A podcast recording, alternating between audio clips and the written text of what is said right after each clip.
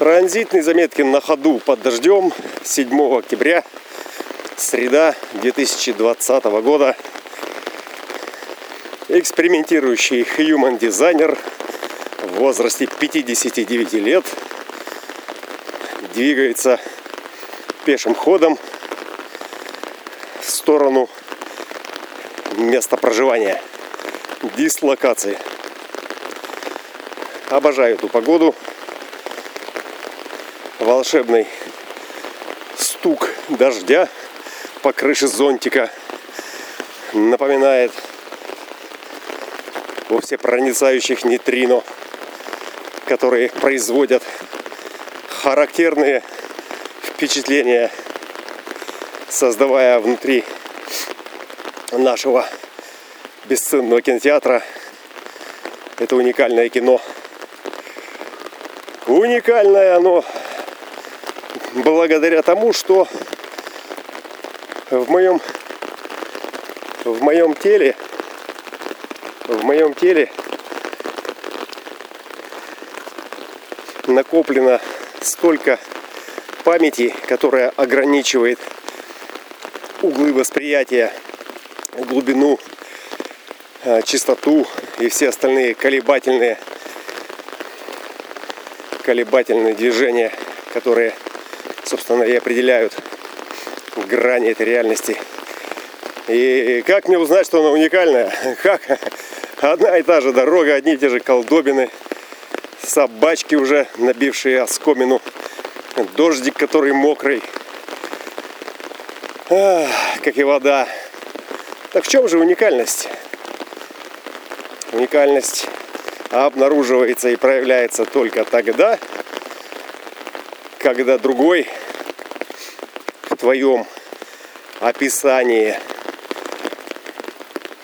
этого индивидуального кино видит то, чего он не видит в своем. Вот поэтому и деление, поэтому и отношения, поэтому и трения, спаривания, конфликты, открытия и все остальное, что делает нас немножко отличными от того, что было вчера. Потому что то, что было вчера, оно уже не впечатляет. А если ты долго торчишь где-то, пусть даже в самом комфортном райском уголке, и там каждый день одно и то же, каждый день эти райские запахи, эти спокойные непоколебимые интерфейсы местных жителей, у которых все нормально. Они просто выросли здесь, они привыкли. Привычка дала им эту стабильную покорность, переваривание того, что есть. И тут ты весь такой экспериментирующий. И говоришь: бля, чем вы тут дышите? Что вы тут едите? Как вы вообще танцуете ваши танцы? Я уже не говорю о том, как вы любите. Да и ненавидеть-то вы ни хера не умеете как следует. Тоже, блядь, как в сраном кино. Весь лексикон состоит из 3 матершинных слов, которые заменяют всю бурную палитру эмоций, переполняющих это бренное тело в момент, когда оно негодует рядом с тем, кому пох, или, что еще хуже, хорошо. Дизайн человека, блядь, это всего лишь таблица Менделеева, которая дает понимание своих ощущений, своих того и этого. И ни хрена ты не можешь выйти за пределы этой таблицы. Никакого шанса. А принимать ограничения, которых нет смысла, блять, нет никакого смысла. Ну вот вообще ни капельки. Ни капельки, никакого смысла. Программа мудрая штука. Вообще-то она дура, блять.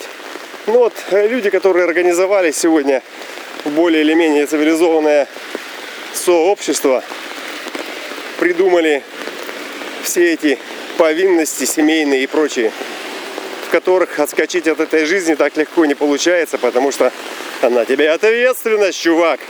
На тебе семья, дети и их будущее, в котором, блядь, они будут страдать. Бессмысленно, если ты не дашь им достойное образование. Вот. И хорошо, если у вас есть что-то внутри, что может зацепиться вот за эти слова, вот за такого рода повинность. Да? За нами Родина, впереди, впереди только свет. И вот когда тебя колышет справа и слева, то и это, не давая слететь на обочину ебеней несусветных, то можно пытаться продолжать, приняв эти ограничения, тянуть эту лямку, крутить эти педали, грести этим веслом, которое, блядь, с каждым взмахом все тяжелее и тяжелее. Но если этого нет, если нет хоть малейшего крючка, блядь, с которым будет резонировать твое внутреннее, определяющее правду состояние, то похуй, с большой буквы и 3 восклицательными в конце, потому что оно просто не цепляет, и у тебя с этим нет никакой связи, ни малейшей реакции, чтобы как-то с этим соотнестись и почувствовать. И поэтому общество обуславливает нас своими институтами, в которых говорят: ай-яй-яй-яй, плохой отец, отвратительная мать, и показывают нам всю неприглядность этой негативной творческой ролевой модели. И если она у вас что-то вызывает, цепляет внутри, а вот если нет, то тогда похуй. И вот и пробуждение — это именно о том, чтобы видеть, что все это похуй, что все ваши потуги впечатлить мой организм, нажав на какие-то клавиши, сыграв какие-то трепетные там или обвинительные, или возбуждающие аккорды, не приводят никакой реакции, лишь к свидетельствованию того, что сейчас это пытается здесь на меня оказать вот такое впечатление.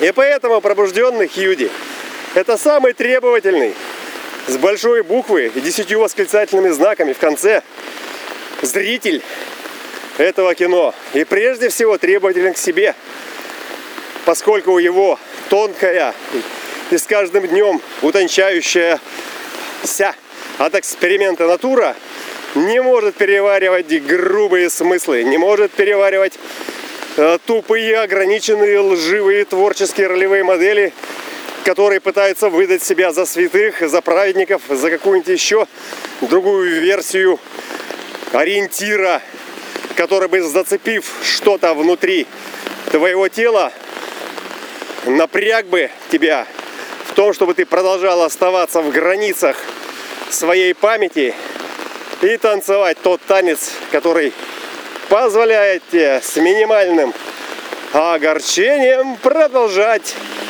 смотреть и участвовать в этом кино.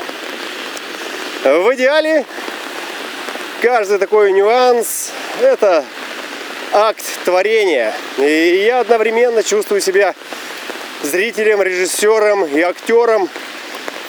И когда я это начинаю осознавать, уходят страдания, да? Потому что если я актер, я говорю: блядь, режиссер, блядь, какой у тебя хуёвый сценарий.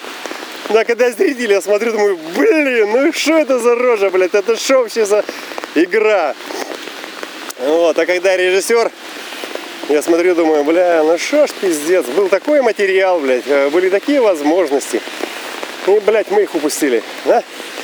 Вот, но когда ты осознаешь, что все это одно лицо, вот, тут, говорится, плющить некого, и щемиться тоже некуда.